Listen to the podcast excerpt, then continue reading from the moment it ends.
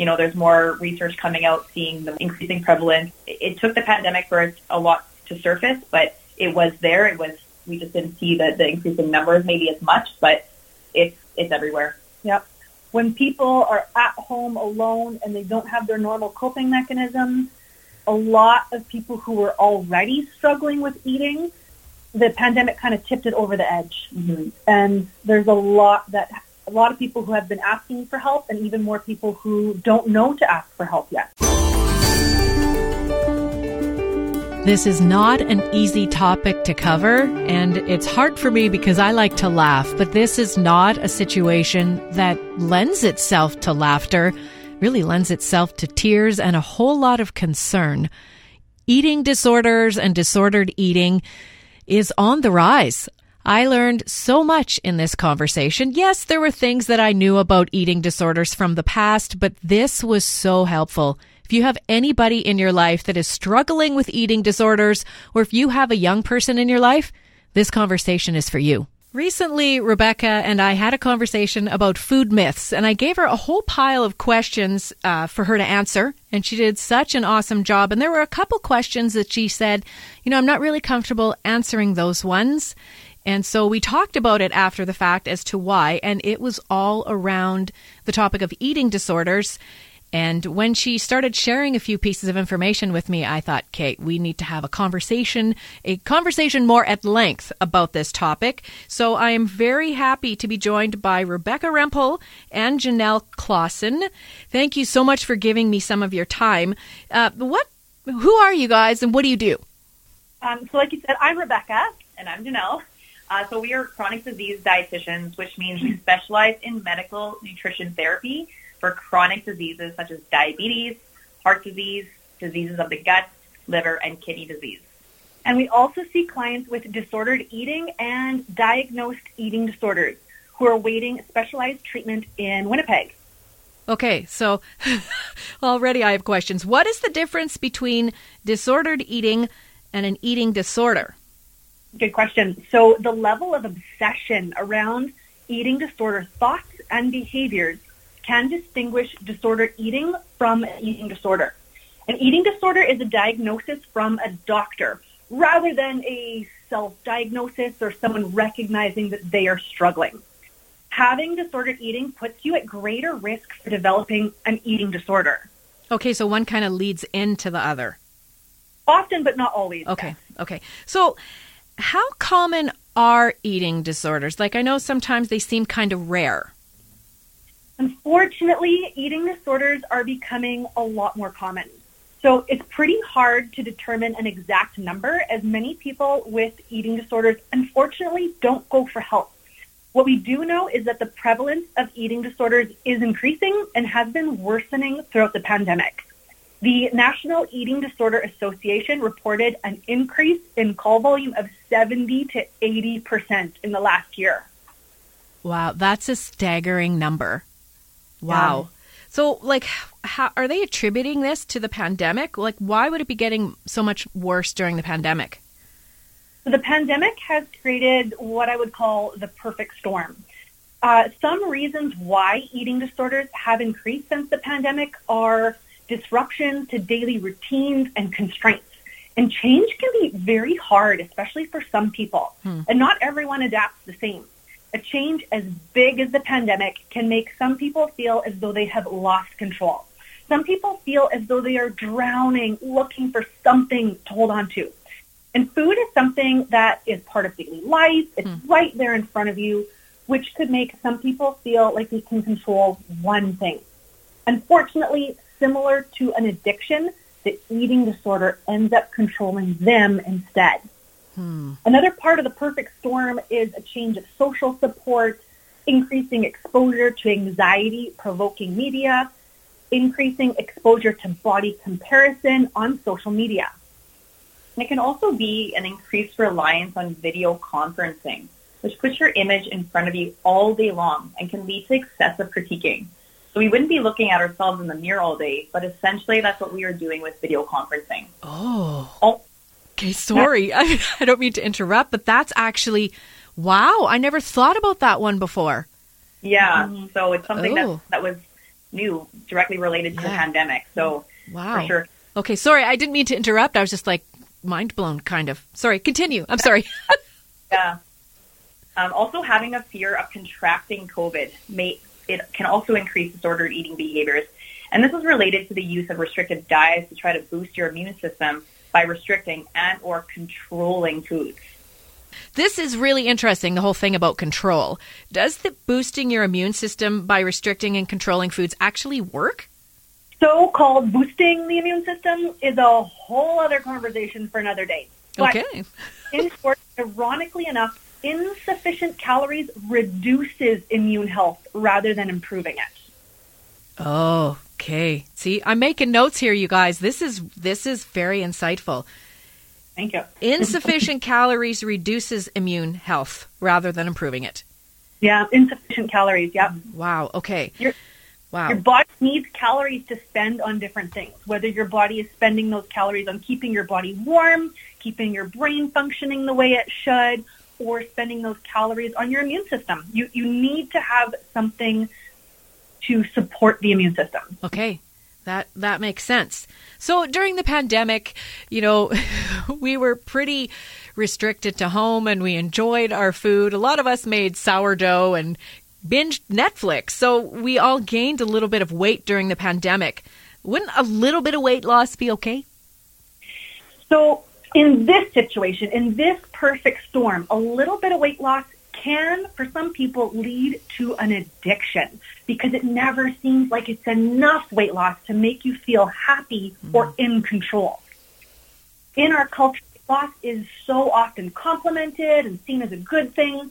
However, you don't often know what's going on behind the scenes. For example, is the weight loss a result of cancer or sickness or depression or disordered eating? Disordered eating is harming your body and involves things like withholding from eating when you are hungry and compensatory behaviors, such as punishing yourself when you do eat. Disordered eating has some serious consequences to health, many of which only surface years down the road. Because many of the consequences only show up years later, sometimes people think that they are the exception to the rule and are in denial about what they are doing to their body. And over time, damage from disordered eating can show up as osteoporosis, infertility, cardiac abnormalities, kidney dysfunction, neurological changes, seizures, cognitive impairment, periodontal disease, gastroparesis, which is delayed stomach emptying, depression and anxiety, or hepatic or liver insufficiency. Wow. So like the consequences to this can take a while, hey? They do take a while to show up. Often when a doctor might look at the person's labs, nothing shows up for a long period of time. And all of a sudden, things do show up all at once. Wow. So can eating disorders be considered like something that's fatal? Unfortunately, yes. So while it's well known that mental illnesses are a leading cause of premature death in Canada, it is less known that eating disorders have the highest mortality of any mental illness. In fact, the National Institute of Eating Disorders back in 2016 says that for females aged 15 to 24 years old, a mortality rate of anorexia is 12 times greater than all other causes of death combined. Oh, that's a staggering statistic. It's heartbreaking. Can you say that again for me? I'm just like mental illnesses are the leading cause of premature death in Canada. Yep. But it is less known that eating disorders have how did you put it? So it is less known that eating disorders have the highest mortality rate of any mental illness. Oh. So that's including like depression, schizophrenia, bipolar. Yeah. Yep. And then specifically anorexia is 12 times greater than all other causes of death combined. So that's car crashes or other chronic diseases as well. Or people ages to 24. That is, wow. And this isn't something that you just snap out of, correct? Unfortunately, no. Unfortunately, people really need help from professionals because not getting enough nutrition limits the growth of neurons or brain cells, which makes it harder to make healthy decisions for yourself. And I think most people can relate to just how hard it is to change behaviors or ingrained habits. So just like it's hard to give up an addiction or an abusive relationship, an eating disorder is similar in that it feels as though it's part of your identity and a way to cope. Even though an eating disorder is extremely dangerous, the eating disorder feels safe, and it can be very scary to make healthy changes. Coming back to that whole control thing again, right? So true. A lot of times, even though the eating disorder is controlling the person feels like food is the one thing they can control, and it's so scary to give up control. Oh, absolutely. So this has not been good news that you have shared. How if I had somebody in my life that possibly had disordered eating or an eating disorder, how would I know? Like, is it something you can see? So it's hard to know, but there are physical and emotional signs that parents, caregivers, teachers, and coaches can watch for. So we've divided them into several categories. We've got some physical signs, and those are appetite changes, fluctuations in weight, difficulty swallowing, changes in bowel habits, meaning they could be complaining of bloating or pain or trouble digesting food. There could be changes in menstrual regularity, including stopped or missed periods, headache, lethargy or weakness, fainting, vertigo or feeling dizzy, feeling cold, meaning what you might be seeing is they are wearing more clothes to stay warm compared to other people in the same environment. Oh. Pale-looking skin, irritability or mood changes, trouble focusing or concentrating, which could look like a change in school participation and or performance. The list goes on. Changes in skin and hair, such as being dry and brittle, or acid-related dental problems, including cavities and erosion of enamel. Wow. And there's also some emotional signs. So being preoccupied with weight, food, dieting, calories to the point that eating and managing weight become a primary concern over other activities. Also being preoccupied with body image, body size, shape, a specific part of the body, and or the number on the scale. Significantly limiting foods by restricting whole categories of food and only considering a very small number of foods safe to eat. And this might look like someone eliminating foods that they previously enjoyed. It could also be expressing shame or guilt about eating habits, performing specific food rituals. This is different depending on the person, but could look like eating the same thing every day or wanting to know exactly how the food is prepared or not allowing anyone else to prepare the food for them or developing an interest in culinary skills but not eating the food themselves. Or withdrawing from social activities where food is involved. They could feel uncomfortable eating in front of other people in public spaces, or they might prefer to eat in complete isolation or in secret. As you share these ones, I mean, the physical ones, okay, those are, you know, not obvious, but, you know, you kind of would be a little more aware of them. But some of these emotional signs, I hear you say them, and then I go, oh, shoot. Am I a person that's saying some of these things, whether I feel like I'm filled with shame or not, right? But expressing shame or guilt about eating certain things, right? Mm-hmm. Shoot. Yeah, there's a whole spectrum, and there's a lot of pressure from our society to be ashamed of what we eat or what our body looks like. There's pressure that you're never good enough. That way somebody can sell you something. It's true. It comes down to money, doesn't it? Good, bad foods a lot. Yeah. Like this food, right? And then that can create some of that guilt with that. So in ways that we don't recognize that they're there. Yeah. Well, this is good for me to hear so that I can watch my words a little bit better. So, yeah. So those are some of the signs. Are there other signs that we could be looking for in people in our lives? Good question. So other signs can include a person frequently checking their weight on the scale, and you might see changes in eating habits or their mood depending on what they see on the scale, or frequently excusing themselves during or after a meal to go to the bathroom, over-exercising, increased social media use, disinterest in hobbies and activities, misusing medication or supplements, or hiding their bodies, such as wearing more clothes than they normally would. And this is a wide range of signs of disordered eating, but one person can have several and one person can have one sign, but that doesn't mean that they are not struggling, and that doesn't mean that they don't need help. Mm-hmm. There's so much information here. Wow. So one of the things you mentioned, which piqued my interest right away, was you talked about over-exercising. What exactly? Clearly, that is not a struggle I face. What does that mean? Like, what is that?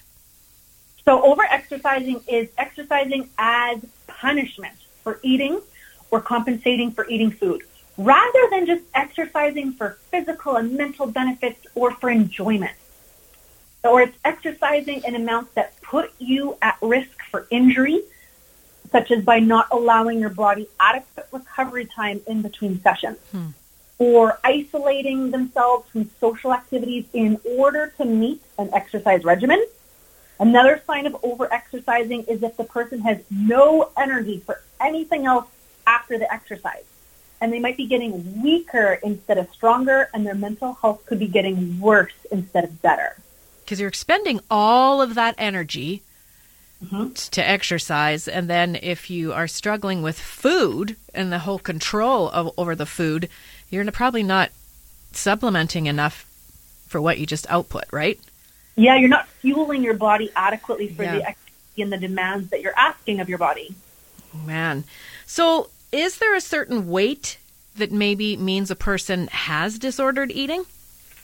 So it's interesting to notice how being underweight or at a lower BMI is not among the signs we previously listed for disordered eating. The misconception that you have to be at a lower weight to have disordered eating.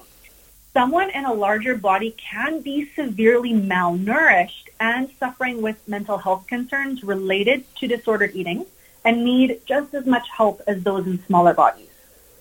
Can you say that again? Because that was very interesting. Yeah.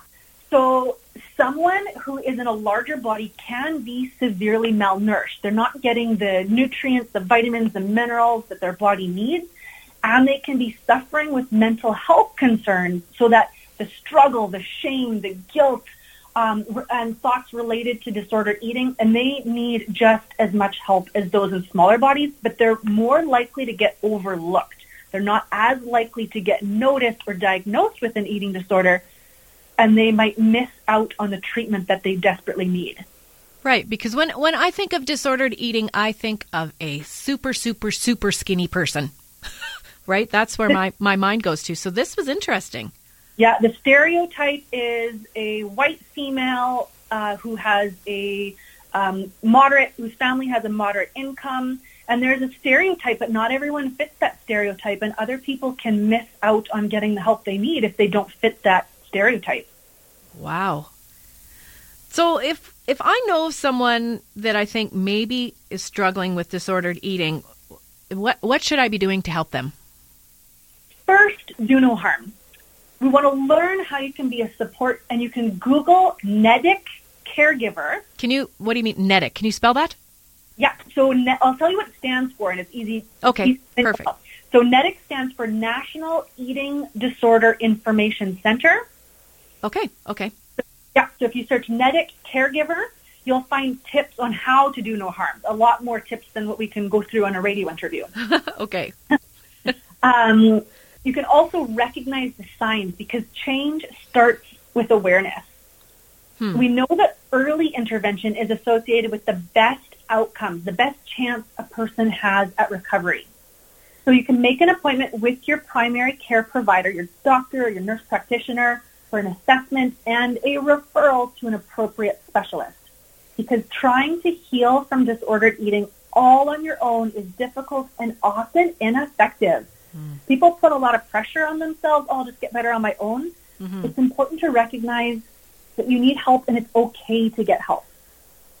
So from the beginning, having family support is associated with better outcomes for adolescents with disordered eating. However, the involvement of a support system is very helpful for patients of any age. It's important to get treatment from those who specialize in eating disorders. So an example, Just like if the brakes on your car need repair, and brakes are pretty important, you wouldn't want to get your brakes fixed at the oil change station. Maybe, maybe not. So it's important to go to professionals who have been trained in eating disorders.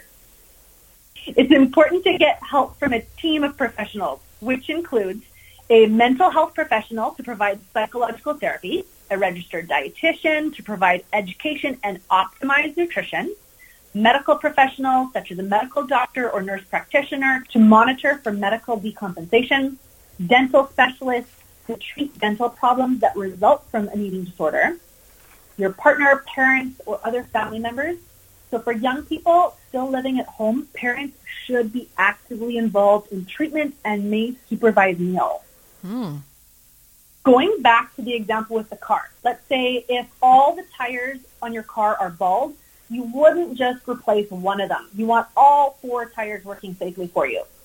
Similarly, disordered eating is a mental and a physical battle. It's not just the food that's the issue.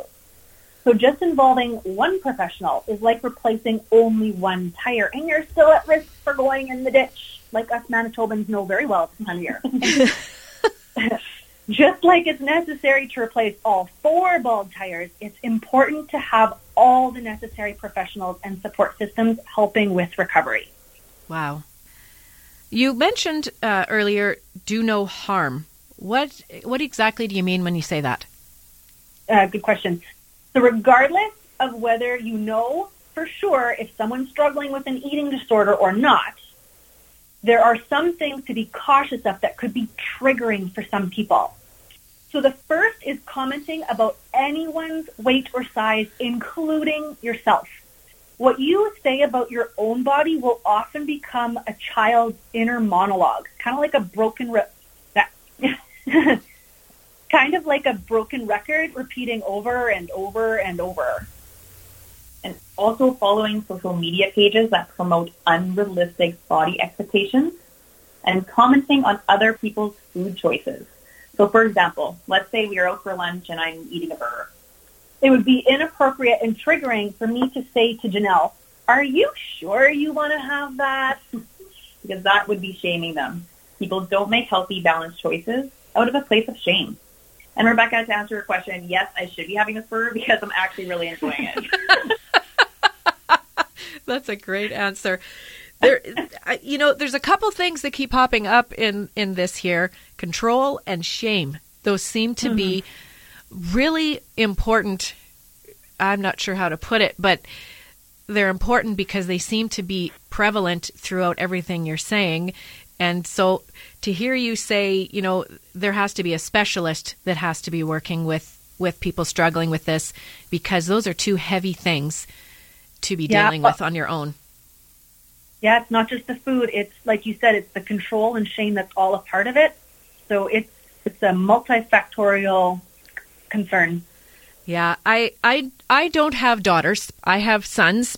But when you made the comment about commenting about your own weight and how you speak about yourself and what you eat and don't eat, this I don't struggle with eating disorder, but boy, just as a woman walking through life, and I am so past the teenage years and the young adult years, it's interesting. It's been this is something we should have heard about before. And I mean, you hear about it every once in a while, but why are we just hearing about this kind of stuff now?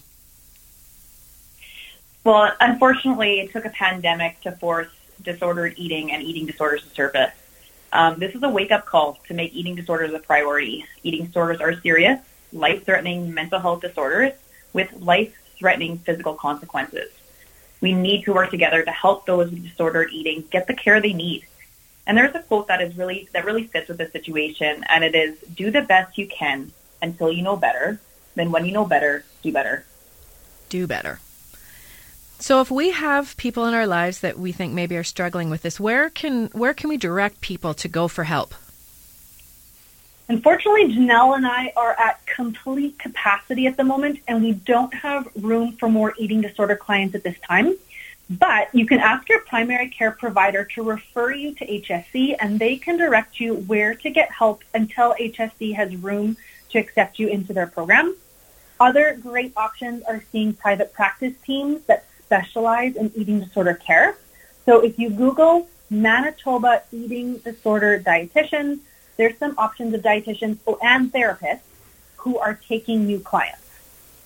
For people listening, we want you to know that full and complete recovery and healing is possible. It is a lot of work and it's challenging, but there are people and places to help support you, and you are not alone. Well, that's good to hear. You are not alone. Mm-hmm. I'm struck by your statement saying you're at complete capacity and don't have any more room. So This isn't just research and a report and statistics that you are reading from somewhere else in the country. This is here at home in southern Manitoba. Yep. Yeah, it's everywhere.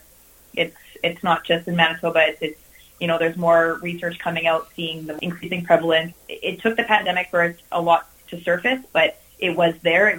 We just didn't see the increase in numbers maybe as much, but it's everywhere. Yep.